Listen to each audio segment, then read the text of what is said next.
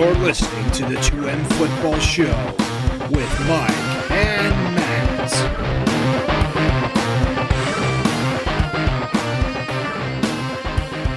Hello, everybody. Welcome in to another episode of the 2M Football Show. With you here, as always, one of your hosts, Mike. And the other host, Matt. Welcome, Matt. How are you doing this week? I am doing pretty well. It's getting closer and closer to hopefully the start of the season. So I, uh, more anticipation, a little bit more nerves, but trying to stay positive and excited. Yeah, I definitely feel you on that one. We are getting closer. We're also getting closer. Well, by the time we release this, uh, the opt out deadline will have passed, so we'll stop having to hold our breath with every every notification, every tweet about players opting out for the season. So that'll Training be nice. camps are underway. Yes, training camps are underway. So we're already starting to hear things about which players are expected to take on primary roles. Um, just everything that you love about football season. I think HBO's Hard Knocks is about to start, uh, where they're doing both LA teams this year. That'll be fun. It's going to be interesting seeing the uh, the Chargers without Rivers. Yeah, a lot of transition all over the league. Um, yeah, so this week we're picking up our conversation where we left off last week. We're talking about our prove it players for 2020. But before we get into that, I think Matt, you had a question for me that you've been setting up all week or the last few days, and I'm very nervous to hear. So let's hear it. So this this is a question of utmost importance, and I wanted to pick something that sort of taps into who we are outside of just two football fans, because we're Uh-huh. more than that. We're like onions. We have many layers. We're like ogres. Nice. I like so. I have this this this very deep thought question that I'm. It may take you a long time to think of a good answer, but are you are you sure you're ready? Yes, I'm ready. Lay it on me. What is a Jedi's favorite Italian dessert? Favorite Italian dessert? Uh, hmm. Favorite Italian dessert? You got stuff like can oh Obi Wan cannoli. ah, you got it. I'm so proud of you. Love it. I'm so like gelato. I don't know if there's anything there. No, but the funny part is when I saw this on a post and was reading it, a lot of people put gelato, and I was trying to figure out where in the Star Wars universe gelato was a pun. yeah, yeah. I was It trying to made no out. sense to me. But yes, it is in fact an Obi Wan cannoli. I love it. But in a more in-depth related question, Mike, yes. what AFC division are we kicking things off with our prove it players this week? All right, let's start with the North, and um, and I I'll, yeah, I'll get us started here. So AFC North, the offensive player I've chosen, uh, and I'm actually gonna we won't do this for all of them, but just for a little bit of fun, I'm gonna make this a little bit of a guessing game for you. Oh, is it like a game of guess who? I forgot my cards. that's okay. Just pull up uh pull up the whole NFL roster of the whole league, and that's your pick from there. Like 2,300. All right, I got this. Don't you worry. I'm going to get this Okay, right. good. Okay, so this player, we know he's in the AFC North. He is an offensive player. All right. Well, two obvious questions done. All right. Those don't he count. was he was the 12th overall draft pick in 2014. 2014. He's on a new team this year after being traded from the New York Giant or I'm sorry, I screwed that up. He's he was traded from the New York Giants last offseason and he's entering his second year with his new team. Odell Beckham Jr. Ah, it's too easy. Yep, you got it. Nice work. I was hoping you would get to my my hint I was going to give you was that he hates kickers nets. Oh, that's good. That's good. That's good. No, it was it was the trade from the Giants because there's not a lot of players that the Giants have traded away that were big. Right. so yeah, yeah, you got it. Hopefully the listeners did too. It was like it wasn't it was pretty obvious. That's okay. But yeah, Odell Beckham Jr. Um obviously a huge name in the league, a huge personality. Um and that was a pretty shocking trade when he came over to Cleveland from the Giants prior to last offseason. Especially given the fact that nobody seems to ever really want to go to Cleveland. right. Right. He was leaving one of the bigger football markets uh, for, you know, one of the smaller ones. And a lot of people, um, uh, his his personality rubbed some people the wrong way. That's for sure. He's been called a diva. a lot of like a lot of receivers before him. And uh, but as we all saw, I'll, I'll, never forget that game. The catch, his I think it was his rookie season, that diving backwards into the end zone, one-handed catch of that Eli Manning bomb. Head. That was like instantly iconic moment. Uh, but his relationships in New York kind of frayed over the years, and so they and I think that was the primary reason for shipping him out. And they got a haul in return. I don't remember what exactly, but but the point is he didn't have uh, so last year was his first year in Cleveland. He didn't have the most uh, successful year there. Really, they can't be super thrilled with their results. He did play all 16 games, although well, it was. I hate to interrupt you, but I put that on the coaching. Kitchens should never have moved up to the HC. He should have stayed as the OC, and they would have been fine. But I think he took on too much, so I put that on the coaching staff, not Beckham or Baker's performances necessarily. Yeah, I do have a bit of a note about that. I'm glad you brought up Kitchens, although you ruined a joke I was going to make. Well, um, but, also it was we found out in the off season that Beckham himself was dealing with a sports hernia that he actually had surgery to repair uh, core muscle during the off season. So you wonder if that had something to do with it. But yeah, he played all 16 games. Still, he still posted over a thousand yards receiving. Uh, only four touchdowns though and there were a lot of moments throughout the season where it seemed like him and quarterback Baker Mayfield weren't quite on the same page. And I think another one of the issues is you bring in a guy of that magnitude, and I think they sort of forced targets his way when they shouldn't have, when there wasn't really a play to be made there, and that sort of made everybody look bad as a result. And and yeah, the whole offense, the offense and the whole team were pretty dysfunctional under, like you mentioned, Freddie Bathrooms. I mean kitchens. Uh, oh, oh, oh. that, that was really bad. So in 2020, uh, so yeah, he's gone. They've got a new coaching staff replacing him. This year, he'll uh, they'll have Kevin Stefanski coming in uh, from Minnesota, or yeah, he's the head coach. He's coming over from Minnesota, where he was the offensive coordinator last year. Much bigger improvement. Should be, yeah. It should be a much more balanced because uh, they've got a great running game too. They've got Nick Chubb and Kareem Hunt. And so they should, it, it definitely seems like they'll be a run first team. That's the kind of scheme that Stefanski ran in Minnesota. Use the but run it, and set up the pass. He did exactly. It Cook, they'll do it here. We've uh, we've talked about the same concept with like Tennessee, with what the Colts are probably going to try to do, and yeah, it certainly seems like it'll be the same here in Cleveland. And just with Odell specifically, you know, over the years we've seen the good, the bad, the amazing, the bizarre, and pretty much he's covered the the whole spectrum there. But what we know is that he's a top five. I would say he's a top five receiver, just pure talent wise, when he's at his best. Uh, he's 27 years old. He's got some time still. This will be his second year with Baker, who also I think has a lot to prove this year. And um, I'm, I'm not on the train yet that's willing to label Baker a bust. I think he's just had no, a poor coaching staff. Mm-hmm. It's too early for the bust label, but he, you know, it was a down year for him. make leaps forward though under Stefanski, even though it's a new offensive system. A lot of the weapons are still there.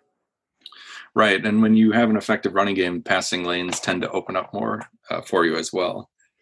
But yeah, as a whole team, I think these these Browns are they're hungry. You know, they've got high expectations, even though they're in a tough division. But they feel like, um, they feel like they could hang with the Baltimore's and the, the Pittsburgh Steelers of the world.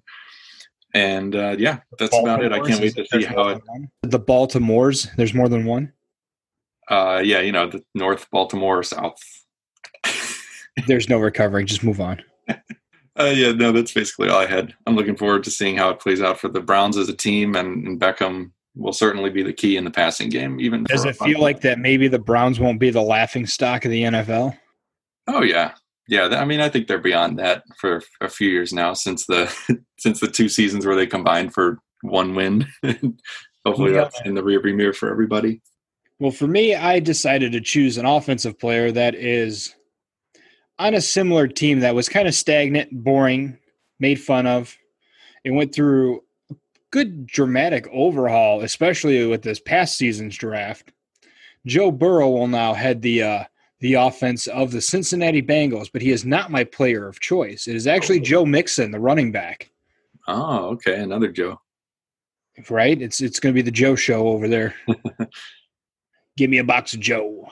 Joe Mixon, that is. Nice. Um, I like the fact that he's an excellent dual threat out of the backfield. Can go in the flat, has good hands, as well as can find the lanes. Shows a bit of that Le'Veon Bell type patience and allows the things to develop, but also doesn't go down after the first hit. Um, I noticed a lot of the times he was a really good screen running running back, and he's had back to back thousand yard seasons with 250 plus receiving yards. Mm. Um, so definitely a uh, a good powerhouse for that offense, and I think that's going to take some of the pressure off of Baker and the and the passing game. Burrow, yeah, or Burrow, yes, um, and, and and allow him to learn that offense at a much better pace due to the fact of training camps are all messed up and the ramp up to begin the season's a lot tougher this year than in previous years. Mm-hmm. Um, so there's going to be a lot more of Burrow learning on the fly as compared to learning kind of in training camp. Right. Yeah. And preseason, which we also won't have. And then the biggest thing is, depending on how the season plays out, he does become an unrestricted free agent next year. Oh, okay. Yeah, I've been hearing reports that they that he wants an extension, and I don't know if they're working on it. But would you say they should do that? I would say so. If he can put up with uh with these with the coaching changes and the overall overhaul of the offense, a new quarterback under center, a a very short training camp, if he can muster close to at least 800 yards and 200 receiving yards, like even just you know two thirds of what he did last year, I think you're looking at a good three year extension on that at least three to four years. Mm-hmm. Um, and I think I think he fits this offense well. I think him and Joe Burrow can make a really good team. Uh, it all depends on how that offensive line is going to work. Yeah.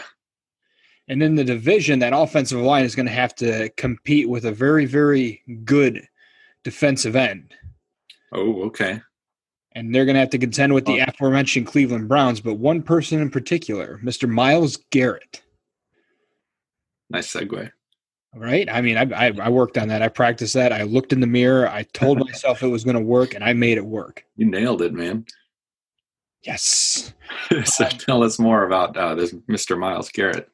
Um, he seems like like last year was just a weird set of circumstances. It was you can argue tempers flared, things escalated. You know, it's passionate of of the game. If you is what the players will tell you, but I assume you're referring to the incident with uh, Steelers quarterback Mason Rudolph, where after a play, hit him over the head with his it. helmet. Yes.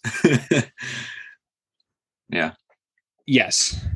Just in case anybody forgot, which how could you? But Steeler fans didn't forget. Yeah, and I'm sure Browns fans didn't forget either, because um, mm-hmm. they were probably cheering, and Steeler fans were ready to start a fist fight. Oh yeah, because there were a lot of people that said uh, Rudolph started something. I'm not going to get into that political. Oh no, no. That, that he said, he said type right garbage. But because wh- whatever happened, happened. But here's what was interesting to me is that almost got overshadowed by the fact that the Browns re-signed him to a massive extension. At the yeah. time I did the research and did this, they were only going to exercise his fifth year option um, to the 15.184 million. And that was on 427. And then it was like, what, six weeks later, they re signed him to like a good four year deal? Yeah, I think so. I'm trying to pull up the details right now just because I'm curious. Uh, and it was yeah. it was like a lot of people's jaws hit the floor because like this is the same guy that basically assaulted the Pittsburgh quarterback with his own helmet. Which I I'm sorry, but that fact makes me laugh that it was the Pittsburgh's quarterback's helmet. he took that guy's helmet and hit him with it. Like, whoa. Yeah. so it was a five year extension, a hundred million in total guarantees uh, total value up to 125 million which to me is just insane. But it's showing that it's not just quarterbacks getting these big contracts. I mean, Joey Bosa signed a massive contract. There's the Khalil Mack trade for Chicago. Yep. Um, and then you got Myles Garrett here. So it's showing the appreciation that good, solid edge rushers are hard to come by. And I think the the, the Cleveland defense, I don't think ever should have gotten rid of um, Gregg Williams, but they did. And it's just going to be exciting, like Nick Bosa and Joey Bosa and these good edge rushers, just to watch him play. Yeah. um, I'm kind of expecting if the offense is clicking, giving the defense more time to rest, I'd expect at least three multi sack games.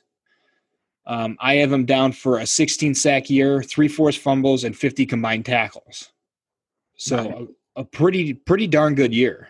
Um, I think you know the Cleveland as a whole, depending on what the offense does, if the defense winds up being out more, it's just a matter of wear and tear on them. So I will expect a few games where we don't see Garrett get as many sacks, but definitely QB pressures. Mm-hmm. Um, he's going to be in the face of the offense a lot. That sounds very realistic. and if that's all you've got on Garrett, then uh, this actually sets up nicely because my defensive player pick in the AFC North is on the on one team we haven't talked about yet, and that's the Baltimore Ravens. And uh, the guy I picked was their first round pick in the 2020 draft, 28th overall uh, named Patrick Queen. He's the first linebacker that the Ravens have taken in the first round since 2014 when they took CJ Mosley, who was essentially the successor to, you know, all time great and Ravens legend Ray Lewis. Hey, I know that name. Yeah, most people do, I would imagine. And uh, and for Queen himself, at, he was from LSU, and he showed a lot of versatility in his game um, defending both the, the run and the pass very effectively, which is something that's becoming more and more important in the NFL as you have these uh, receiving tight ends sort of taken over. And he came through in some of their biggest games of the season. He had a key interception against Alabama in a late November game. And then in the national championship, he took the defensive MVP. Um, he was named MVP after two and a half tackles for a loss and half a sack in that game. So he came through when his team needed him the most. Uh, the biggest challenge for him, I think, this year as a rookie, besides acclimating to NFL game speed, and as we talked about with Burrow, the fact that there's no or a much different and more limited offseason than rookies usually have. Um, so besides all that, he just needs to add a little bit of weight and kind of play a little bit bigger. He's got the speed down, but he's his size, he's a little bit undersized uh, coming out of college at least, just to make sure he can handle those NFL sized offensive linemen. Those are some some big boys. and, they, they, they eat their meat and potatoes. They sure do, and they eat yours too. Uh, I mean, no. not not. don't eat mine because I ate mine. I, uh-huh. I, I have proof I've eaten mine. How are you going to stop them? Uh, I just eat it first. Duh. okay. Uh, but yeah, back to uh, Patrick Queen here. There's a long tradition in Baltimore of, of dominant linebacker play, so the the pressure's kind of on him. There's, as I already referenced, there was Lewis, Ray Lewis back in the day, C.J. Mosley, who is now out of town, and and now that mantle, if you will, is sort of passed down to Patrick Queen. So, do you think? Excited. Do you think that he could be a killer queen? I think he definitely could be. And I think that wraps up the AFC North. I think uh, so. Cool. All right. So taking it down south. Let me just make sure I have my notes in the right order here. I would hope so. I didn't label them. Okay. So my offensive player from the AFC South is Gardner Minshew. Oh, you do love yourself some Minshew magic. I mean, that mustache. How could you not? I know. I I had it first, but that's all right. He can have it. that's very generous of you. He wears it better. I'm not going to lie. But between that mustache and the, the reports that he does his pregame warmups in, in just a jock strap, I mean, that's enough of a story right there to get this guy in the news. That's what intrigues you. Go on. uh, but yeah, I'm really excited about his chance to be a, a come into the season as a starter this year. But going back to a brief introduction, he was pretty much unheralded sixth round draft pick last year. I and then it was by the Jaguars to be the backup, of course, because they had just acquired Nick Foles to be their starter. And I remember week one watching the games, and I get a news alert that Foles is hurt, and I'm like, "Who is their backup?" I have no idea, and it says Gardner Minshew, and I'm like, "What? I've never heard that name in my life." But he ended up playing 14 games last year. Even once Foles came back, he was good enough that they kept him out there. And he completed 60% of his passes for 3,200 yards, 21 touchdowns compared to just six interceptions. and he added 350 rushing yards as well. He got them legs, Joe. yeah. He didn't, you know, and the downsides of his rookie season are he didn't really push the ball down the field too much. He had a very low uh, average per pass attempt. Um, but he also didn't make a ton of mistakes. He saw just the six interceptions. That's pretty good for a rookie. And then the team went off and and traded Foles away. So clearly they have some level of confidence in his abilities.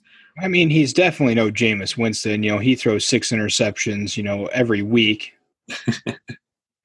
I mean, six touchdowns too, though. Why, why are you putting me in a position where I have to defend Jameis Winston? because it amuses me. Okay. Uh, I mean, but yeah, I, I, could put you in a position to defend Ryan Fitzpatrick too. Oh, I would gladly defend Ryan Fitzpatrick. You kidding me? A battle for another day. Okay, we'll get there.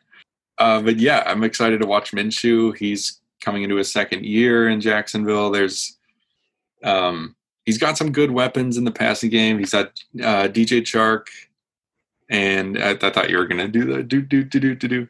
Okay. No, I was really to see what else was on that offense.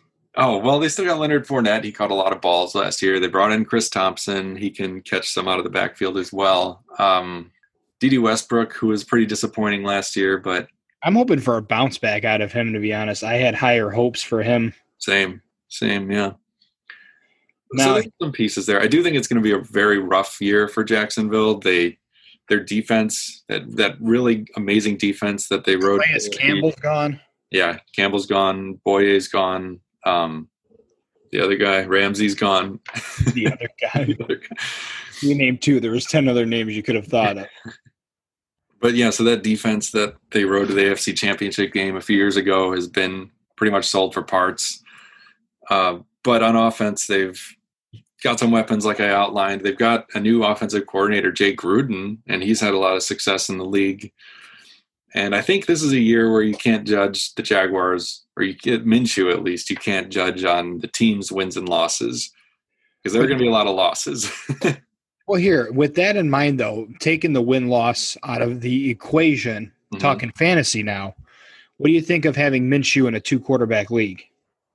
I think he's just fine as a as a quarterback too.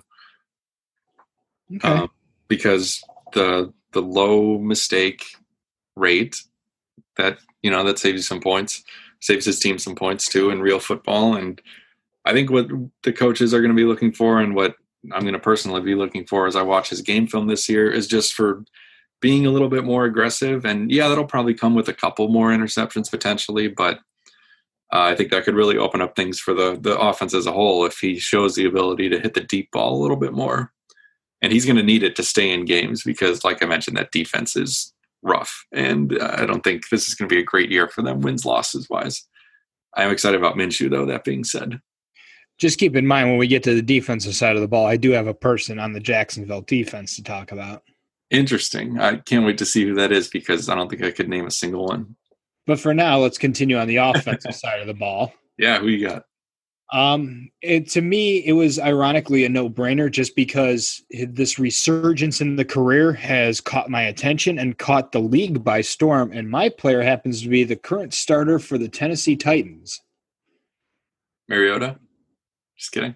Well, you know, at one point it was, and I not that I hate Marcus Mariota, but I think we may see him start at some point for another team. I do. I hate him. It, Just kidding.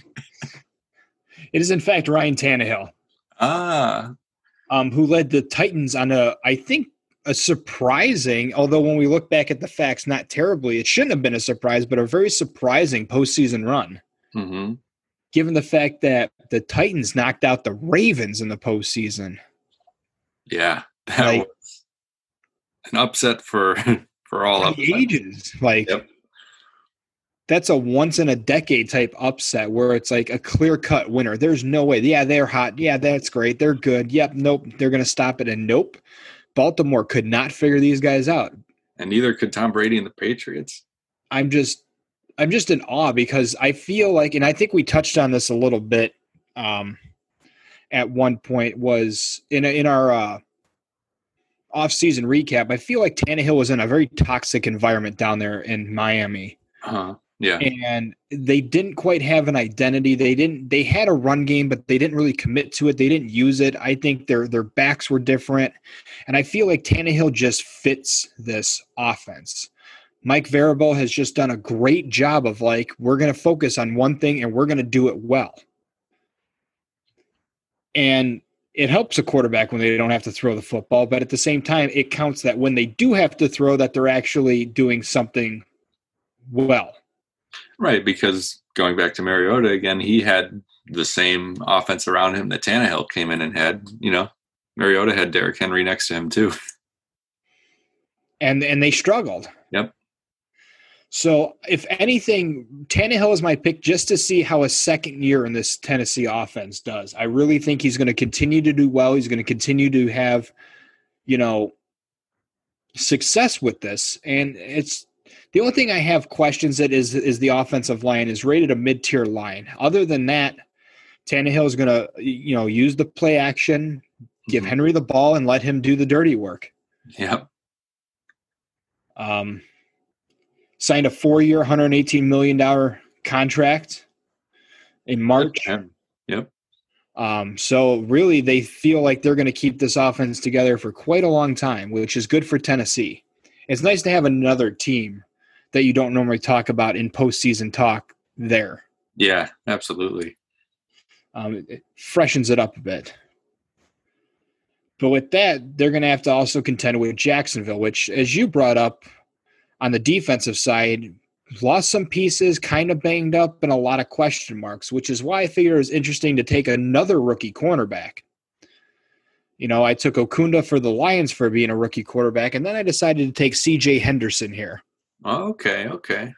Um, because it was just interesting to see another rookie cornerback on two totally different teams, two totally different defensive type coaches, and looking at both former Belichick disciples, though. Interestingly enough, right? Um, it, it's it's going to be interesting to watch how these two different players develop. Um, Henderson didn't have an explosive. He came out of Florida.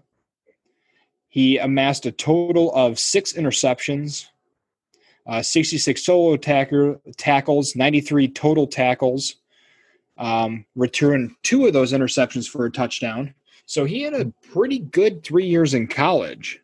Yeah. Nothing too flashy, but enough to, you know, catch the eyes. I mean, they drafted him with the ninth overall pick. Yeah, wow. Uh, if I've got that correct, that should have been the ninth overall that Jacksonville had. Uh-huh. Uh, first round, ninth overall.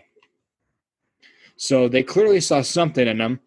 Um, hands look good. The only thing I had questions on when I watched this combine tape was the reaction time when they were doing the uh, the snapped side to side drill. There's a name for it, but I can't remember. Basically, they have them start running backwards, um, and then the the coach will snap the football left or right, and the corner the corner has to turn their hips and their body to that mm-hmm. side. Yeah, yeah. And it just seems like he was taking extra steps. And while an extra step or two doesn't seem like a major deal, that leads to slower reactions to the release of the football. Mm-hmm.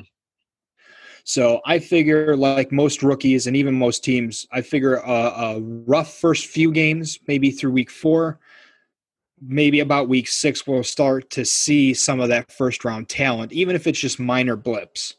You know, we can't really hold too much against these players this year.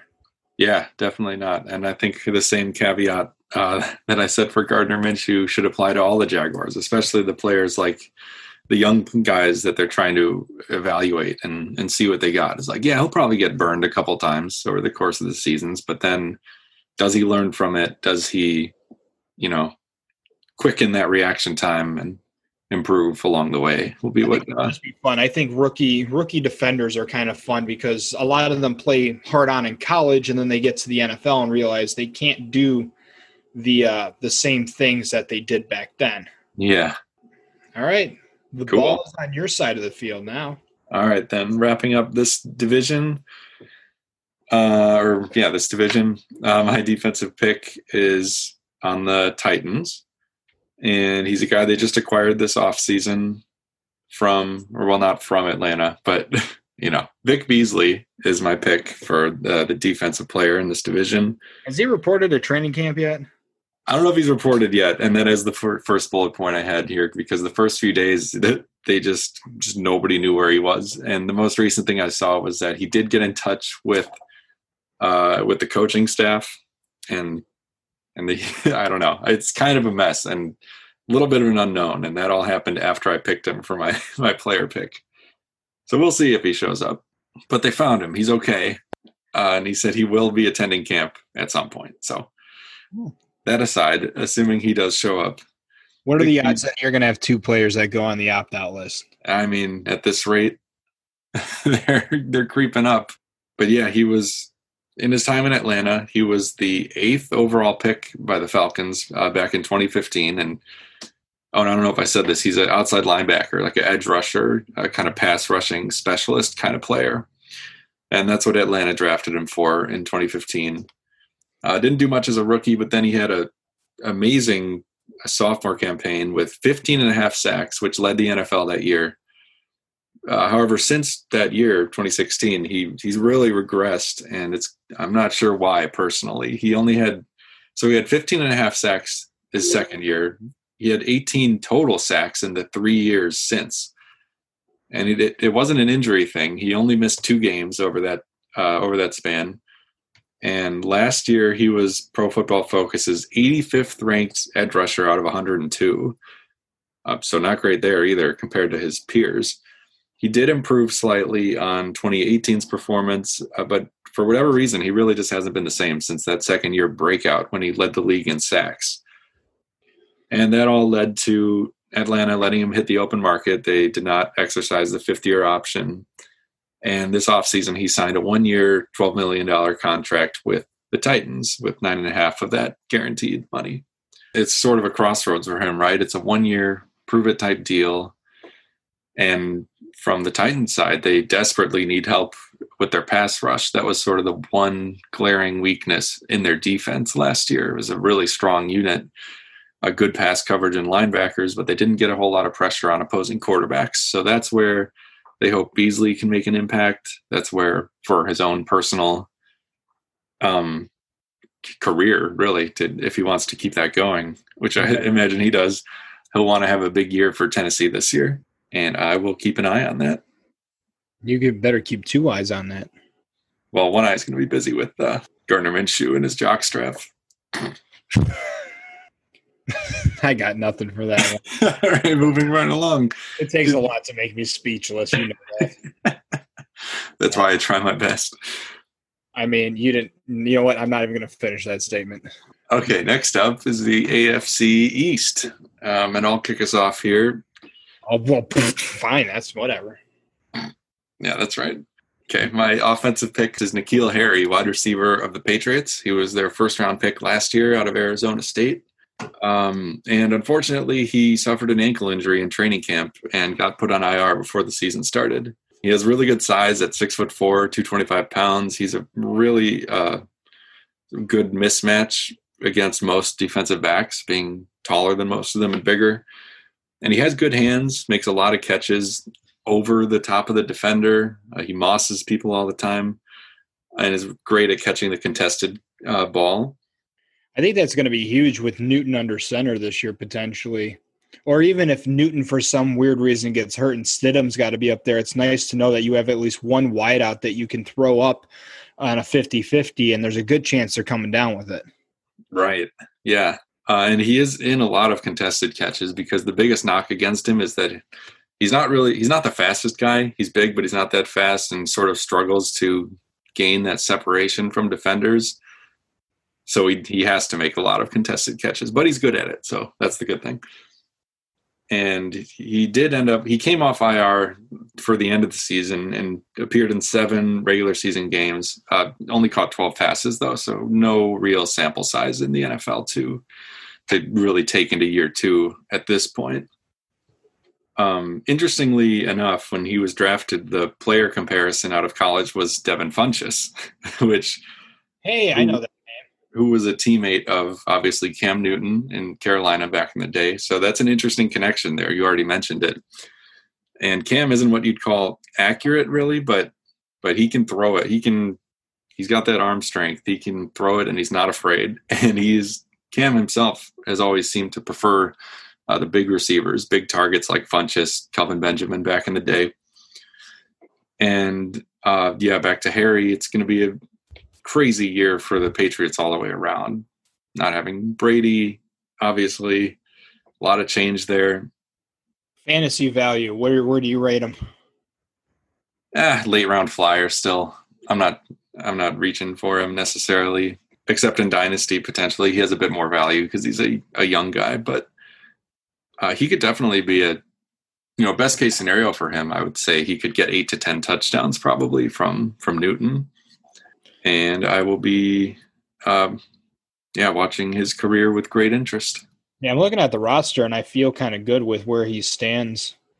Um, because yeah, right he'll be now, the outside. mhm, yeah, he'll be the primary um, outside receiver target. Got to be wide receiver one because you're going to keep Edelman most likely in the slot, and maybe Sanu is your number two. hmm You know, you got Matthew Slater as a trade out. You know, as just a as a, as a replacement once in a while, maybe a four like an open wide set or a spread. Yeah. set. Yep.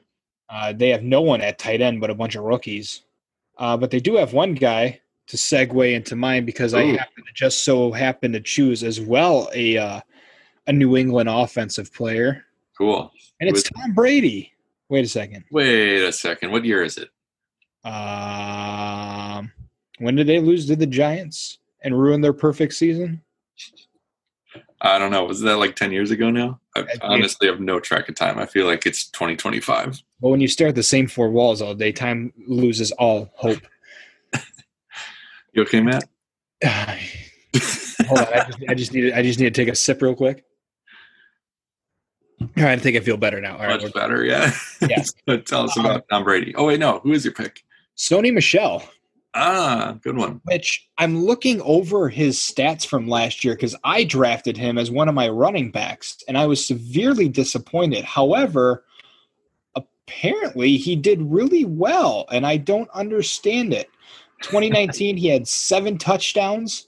I don't remember that happened. 247 rushing yards or 247 rushing attempts, equating to 912 yards. Like, did I have the same Sony Michel as like what actually was there? Well, I think half of those touchdowns were in the same game, so the rest were sprinkled uh, throughout. But yeah, that's But, better than I would have thought too. Combining those yards from scrimmage, he exceeded a thousand. He actually had a thousand and six last year.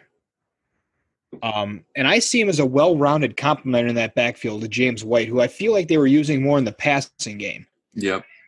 Um, but the biggest knock on isn't on Michel, but I feel like New England towards the end of the season just seemed to abandon the run game at some point. Um, and I'm not quite sure what happened with that. But I mean, they didn't have a lot of terms of receiving targets. So I don't know why they wouldn't have utilized, you know, maybe a two back set more. Yeah. But I mean, you know, there's a million things we can question about New England, and they always find a way. But I do have breaking news. Well, I guess it's about 24 hours later than breaking news in regards to him. And RotoWire just lit up the place by saying that uh, Michel was placed on the pup list as of Sunday Oh, I hadn't heard that. With uh with a foot. He's active on the pup list, but with a with the foot thing. So I'm gonna have to keep an eye on that. Make sure he gets activated before. Well, he's got about four weeks left. Yeah, that's uh now that I'm looking at that, I don't know about a foot injury in four weeks to heal. But something to monitor. absolutely. And while you're talking and yakking about your well, you already did your offensive player. I forgot. See, I forgot already. See, I don't listen to you. That's what happened. That's what I get for interrupting you. Um, but now it's my turn to kick off the defensive side of the ball because as you're talking about yours, I'm gonna have to look at this because I need to know what just happened. okay. Um, I decided to flip up to, and here's another spoiler for one of our segments of division leaders. I decided to pick Tr- Tremaine Edmunds, the linebacker for the Buffalo Bills. He had a massive drop off of his uh, his 2018 season. He didn't see a lot of where'd my mouse go? Uh, a lot of excitement on that Buffalo. Even though Buffalo had a really good defense, I think they were slept on a lot of the years, a lot of the year last year. Like they were actually insanely good, given the fact Josh Allen either hits his target or throws a pick. It's like watching Jameis Winston all over. Hey, no, to be fair to Josh Allen, he doesn't throw a pick. He either hits his target or overthrows him by 20 yards. yeah, just 20 yards. Sometimes it's a safety there that picks it off, but let's not put him in with Jameis Winston. No, I know that was really unfair of me, and I apologize because I, I, I like I, I like Allen. I think he's I think he's going to be with the Bills for a, a, a, long time. I'll have to check with him if he accepts your apology or not. Get back Probably not, but that's okay. Who am I? um, but last year he had a single interception. He had nine pass defended, at one and a half sacks, um, combined 115 tackles, four quarterback hits, a safety, um, which I nice. did not know about. So yeah. he had a he had an okay season on tape. Um, I think we want to see a bit more. You know, his 2018 season, he had two interceptions that he returned back, uh, two forced fumbles, 12 pass defended, two sacks, 121 tackles, seven quarterback hits, hmm. um, five tackles for a loss, which he was up last year for that. But I think I just want to see him maybe, maybe brought in on on blitzes a bit more. Give him a chance to get to the quarterback. Definitely give him a chance to hit the runner first try to knock that ball out. Uh, but I think he's going to be an anchor point. He's two years into a four year, $9.62 million deal with his fifth year option being available in 2022. Um, and we'll have to wait. Oh, yep. Three years into a contract. Hmm. Um, with his fifth year option being available in 2022. So he's still got a couple years left on his rookie deal. It's only his second year, so I just want to see a, a, step up again. So you had a down year, now you bounce back, which usually happens to rookie players. They do like great their first year because they're new, nobody knows a lot about them. Then you develop countermeasures. Right. And now it's time to learn from those counters and counter the counters, if you will, like the the, the, the long game of you know cat and mouse that's played in the NFL. Yep. Well, cool. My defensive player pick from, is on the same team, actually, although he's at the opposite end of his career. Cornerback named Josh Norman, which should be a familiar name to most. He's been regarded as the best in the game, you know, at the height of his career, I would say. And he started out in Carolina, where he was a fifth round pick in 2012. He spent his first four years in Carolina, but then, yeah, he did. He had a very kind of messy, weird divorce from that team. Um, I was reading about it because I didn't remember all the details. So they had they were going to apply the franchise tag to him instead of sign a long term deal, which is of course what he wanted. Um, but they ended up taking back the offer off the table. And then, like you mentioned, he went to Washington instead on a four year, $75 million contract. And yeah, he had a very successful time there. Uh, but four years later, he's 32 years old now, and he hit free agency again. And now he's in Buffalo on a one year, $6 million deal. And interestingly, he's reunited with the head coach there, Sean McDermott. Um, and, and in the last couple years in Washington, his play did seem to decline a bit. And age could be a factor, but it also could be a scheme fit issue. Uh, so the hope is that even though he's you know, just like the rest of us, gets a little bit older every year. But hopefully, being back with uh, Sean McDermott and in a familiar defensive scheme uh, will help him um, bounce back a little bit. Utilize him as just a cover, like a single cover, follow the, the the wide receiver one, or using to cover that half of the field. Yeah, it's interesting because in this instance now in Buffalo, he's not going to be counted on to, I don't think anyway, I don't think he'll be counted on to shadow really because they've got, um, they were a good pass defense last year, actually. They were the fourth best. And they have a, another stud cornerback in Tre'Davious White. So Very Norman true. will hopefully get to be on the number two guy, or if they're playing a zone or something. But the point is, I don't think he's going to be asked to go man to man on opponents' best receivers anymore. Okay. And that might allow him to have a very productive season. And just for the Bills in a whole, they have, or as a whole, they have a really unique opportunity now that for the first time in 19 years, they won't have to go against Tom Brady twice a year. Isn't that insane to think? it is 19. Yeah, that's a long time. Well, you can't kind of count out the New York Jets or the Miami Dolphins now. Come on now. Yeah, sorry. I think I did. at least for this year. Um, but yeah, so Josh Norman got my eye on you. Just one eye. I mean, how many eyes do you have? Yeah, I need a lot, right? Uh, well, we need we need sixteen each. okay, I have my two and a pair of glasses and a pair of contacts. I have six. That's all you're getting out of me. nice. That's close. That's like fifty percent, roughly.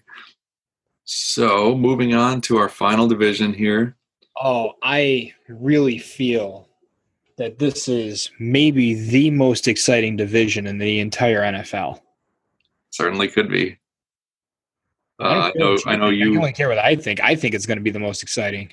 I know we're going to have some spirited debates in the coming weeks about two of these teams. I swear to God, if it's the Raiders, Mike. Uh, no, I, but I think uh, we're going to agree on my first offensive player. I'll just get things rolling here of Noah Fant, the tight end for the Denver Broncos. Okay, okay, okay. Let's back it up, back it up. I'm with you so far. Beep, beep, beep. If I could smack you, I would. Um, quick, quick cut back to um, Sony Michel, real quick. He's on the pup list because he had surgery to remove discomfort in his foot in the offseason. Oh, uh, I think he still probably has a chance to go week one, but if the surgery was recent, it seems seems uh, more likely it would be a delayed. A little risky, yeah. But Noah Fant, give it to me. Yes. All right. So he was Denver's first round pick last year, 20th overall. He's a super athletic tight end, and he's a receiving tight end. They're not counting for him or counting on him for too much run support as far as a blocker. They drafted him to be a playmaker and a receiver, essentially and he has that combination of, of, size and speed that's just a matchup nightmare for opposing linebackers and even safeties too. Like a lot of rookies he took about half the season to really get going which i think is totally fair uh, and reasonable for him. And just to throw some numbers on that. In weeks one through eight last year he averaged just 23 yards per game. But after that from weeks 9 through 17 he that average went up to 47 yards per game. And he was a little bit a boomer bust, but he had some monster games over the second half of the season, and he really got a chance to show off that speed and playmaking ability there. Um, like I mentioned, he struggled as a blocker, and that was a known weakness in his game coming out of college. And it's not that it's not really it wasn't unexpected, and it's not really what they drafted him for. Right. Um, so he was pretty good with Flacco, and then midway through the season, uh, Flacco went down with an injury, and then Drew Lock came in. Drew Lock. Yeah, and he'll be the starter this year. And oh, I'm so, so excited. Yeah, me too. I mean, it's it's fascinating. Like you said, fascinating division. But with Drew Lock, uh, Fant did struggle a little bit. He had 10 or fewer receiving yards in three out of the five games that he and Lock played together. The other two games were, were good. And, uh, but we'll see though, this offseason, like we've mentioned so many times, they haven't had as much time to uh, get together and get on the same page and everything as they would in their normal. Deep into it, but I think with the offense, I feel a little bit more confident that we're going to see because Shurmur has a very tight end friendly offense. They yeah. A lot more on the run game, which bolstered their offense, which I'll get into at a later time for reasons. Well, the run game and the pass game, they they really bolstered both. And last year, uh, I would say Fant and uh, Courtland Sutton, at least after they traded away Emmanuel Sanders, it was really just those two threats in the passing game that the uh, opposing defenses had well, to worry about. about. Denver, though, you know, Denver's always had like two people, and that was it. You know, it was Emmanuel Sanders and uh, Marius Thomas. The Marius Thomas that yeah. were always the two when Manning was still there. But they but with Manning they had uh, I think his name was Julius Thomas too at tight end. So and he who yeah, who but there was still like a 200 300 yard difference between like number one and two, which was Thomas and uh, Sanders, Manuel Sanders, and then like their third receiver. There's like a big difference. Yeah, yeah. I, the only point I'm trying to make with the additions is that there's more for the defense to worry about. So they they might have been focusing on Fant more last year than they'll be able to this year, just because Jerry Jeudy's there now. Like I'm sure you're like you already are teasing. You're going to talk about Melvin Gordon at some point, and just this offense as a whole has. This is what I wrote down. They're oozing with potential. I don't like that word. I don't like when things ooze. That's never good. Well, in, th- in this case, it is good. You're, you know what? Never mind. don't don't say that. Why don't you tell me about your offensive player pick uh, for this division? um, it's another rookie. I've picked a lot of rookies in the AFC. It seems like, um, but I decided to pick a rookie offense, a, a wide receiver that really excited me, and that was Henry Ruggs the third, the third of the Ruggs family. Okay. Was Wide receiver for the Las Vegas? Okay, yeah. Stop being stupid. hey, it's not that um, easy. I know that's what these people see what I got to work with on a daily basis, and it's my vodka's gone. Not daily. This is a once a week podcast. Come on, Matt. Don't exaggerate. So what? We just do our research ten minutes before we hit the record button. That's what I did. Can you tell? His top speed equals the deep threat for Henry Ruggs the third, um, and I think that's going to give a, a good amount of stretch to this offense. But I have that also leaves me to a big Would you concern. say he's oozing with speed? He is not in fact oozing at all. I'm oozing to smack the crap out of you. um, but what I fear is is Derek Carr going to use that to his advantage, or is Carr's like West Coast dip and dunk type offense going to hinder Ruggs's potential? Mhm. So I think that's kind of the interesting I really want to see is does that speed equal the deep threat, meaning that Carr will throw the ball down the field? And if so, will that lead to the eventual, what I think will be an eventual quarterback change? Oh, you do. I have a feeling by week five, six, or seven, the sort of that time frame, depending on what we see, if Carr is developed and is is stretching down the field with this pick, if if there might be, you know, just to even test the waters, switch him out hmm put Mariota in and see what the offense can do. And I feel like if that does happen, Mariota is going to grab that horse by horse by the mane and, and take it. Because, you know, he was benched and replaced heartily in Tennessee and has an opportunity, I think, in L LV, if you will, Yeah. to, to sort of have one more shot at it. And I think Gruden is not going to have, and I you to use your comment, as long of a leash for Carr as he's had in the past. yeah. Yeah, Um, they have a run game to lean on. You know, they've got he's going to have not only Ruggs, but he's going to have Renfrow, Tyrell Williams, Darren Waller for targets. Yeah. So the offense is really there to help Carr, and it's really Carr's job to lose. I just don't want to see Ruggs' speed tarnished because Carr isn't willing to throw down the field. Yeah, I think that's a valid concern. Um, I forget who we were having this discussion. Oh, we were talking about the Patriots and their lack of weapons, and and I think they didn't really have anyone with Ruggs' ability last year. You know, they had you mentioned Renfrow and, and Waller both as sort of underneath short to intermediate route targets, but they didn't really have anybody stretching the field, stretching the defense vertically the way that Ruggs is going to be able to do. And he should be able to give this offense quite a boost if if Carr utilizes him. And that's what I'm. It's almost like I'm watching two players here. I'm watching Ruggs, but I'm kind of also watching Carr. You know what I mean? Right. You're gonna be watching Ruggs and be like, "Hey, he was wide open." Yeah, like I'm gonna get in the in the headset and tell Derek Carr, yeah, hey, listen up here, listen. Yeah. He's he's open. I don't know why you're not throwing the football. Like your job is to throw the football. Throw it, throw it, throw it, throw it, throw it. I'm not to that guy. right. I think the offense just it has what they need to succeed. You know, Josh Jacobs in the backfield, and I feel like it really is. Carr has been handed everything he needs to succeed. No more excuses. Maybe an iffy offensive line, but any good quarterback makes do with it. Just look at Russell Wilson. Yeah. yep. So I, I'm excited to see Ruggs' potential. I just hope that it's not squandered. Cool. I like it. You want to flip over to defense, or should I go? I can, I, I, I can if you want. I mean, I'm not here to encroach on your territory. You go ahead Uh-huh. because I'm still doing some research here. Of course you are. Last minute Mike. That's what we call you. Always finishes last. Okay. I'm uncomfortable. That was the whole point. So I'm ending. I'm oozing discomfort right now. Uh, you, don't don't make me say it. I'm not going to say anything that's going to cause us to need to use the censor bar yet. I don't want to check that box that says this podcast contains explicit content.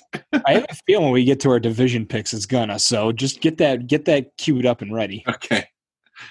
Denver is where I'm ending my tour of the AFC. Mm. Um, with linebacker Bradley Chubb, who suffered a minor ACL tear last year. Um, so it was his season was cut short. A dominant defender. Yeah. Um, when he went down, he had eight sacks, two forced fumbles, and 11 QB hits compared to 12 2 and 21 in 2018. So he was actually on pace to outperform 2018 before he got hurt. And the whole reason I picked him is because ACL tears are major in this sport. Yep. And a lot of players are not the same when they come back. I want to see if Bradley Chubb continues to be that dominant defender that he was on pace to be. Can you imagine if he had stayed healthy? How Yeah. close he was to breaking out for a second season in a row? Right. And across from Von Miller, that's just a lethal combination.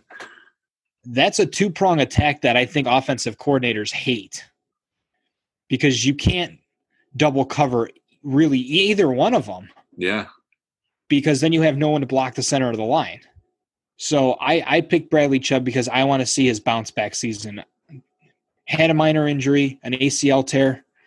I want to see him match, at least match 2018 with 12, 2, and 21.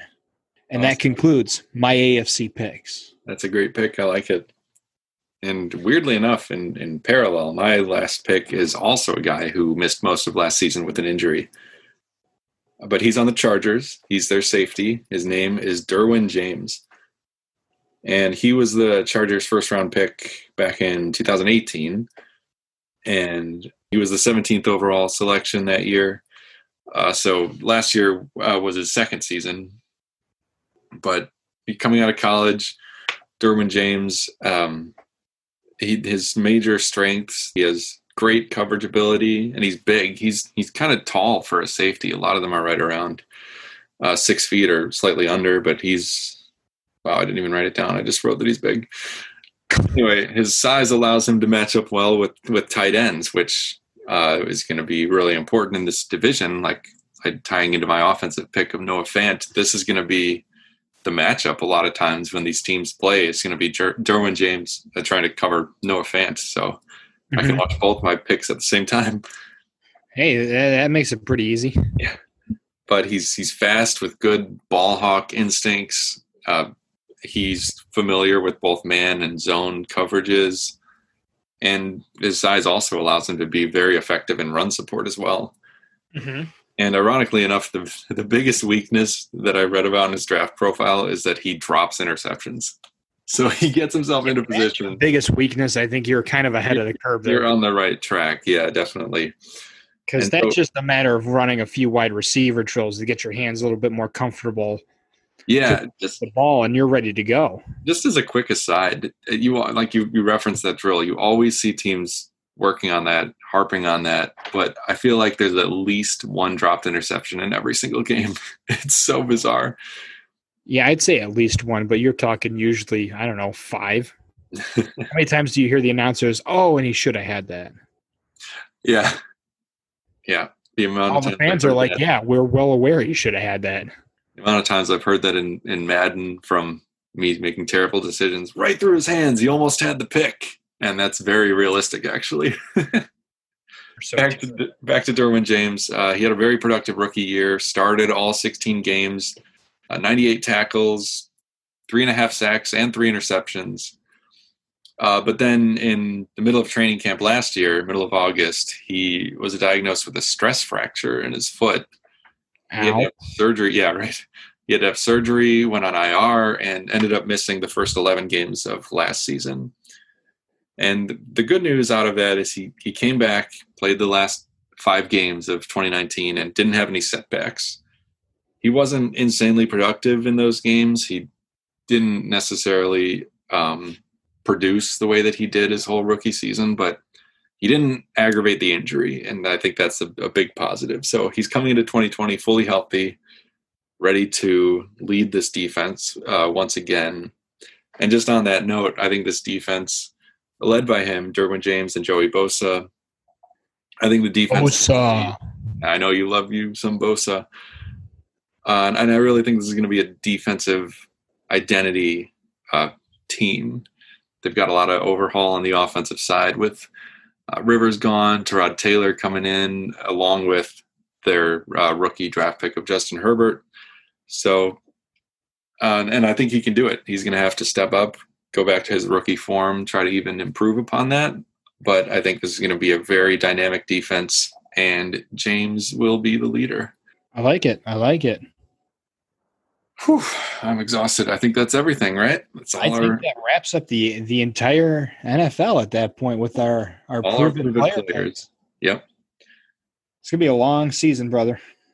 A lot of 32 players between the two of us that we got to keep our eyes on. which is going to be tricky uh, as we count it up. I think I have the same as you. We have six eyes each. Yeah. So that's 12 out of 32. Let me do some quick math here. Yeah, I'll leave that to you. I was going to say the same thing. Anyway, yeah, I think that's a wrap on this episode. These, those are all our prove it players. That's what we're going to be watching. Um, any parting thoughts before we say goodbye? Yeah, I have one one burning question.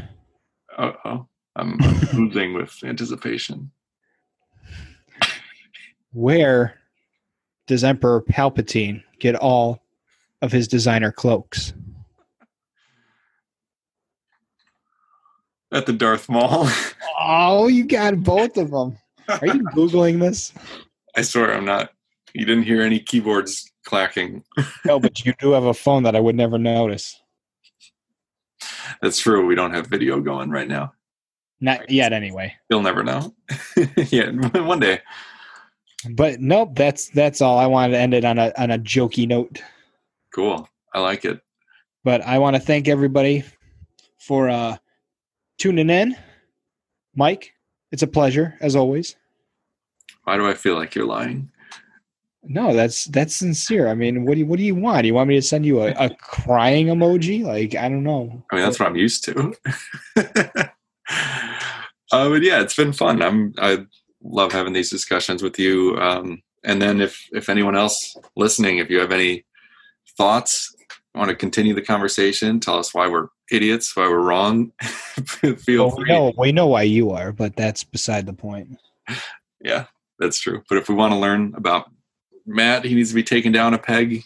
Please, someone go for it. We're on Twitter, Instagram. I'll be waiting. All right, that's terrifying. I guess we'll see you guys next time. All right, peace out. Bye, Mike. We hope you enjoy listening to this episode of the 2M Football Show with Mike and Matt. Please subscribe to be aware of our future podcasts. Follow us at social media at 2M Football Show. If you feel like donating to help out the show, follow us and check out our Patreon. We'll see you in the next episode.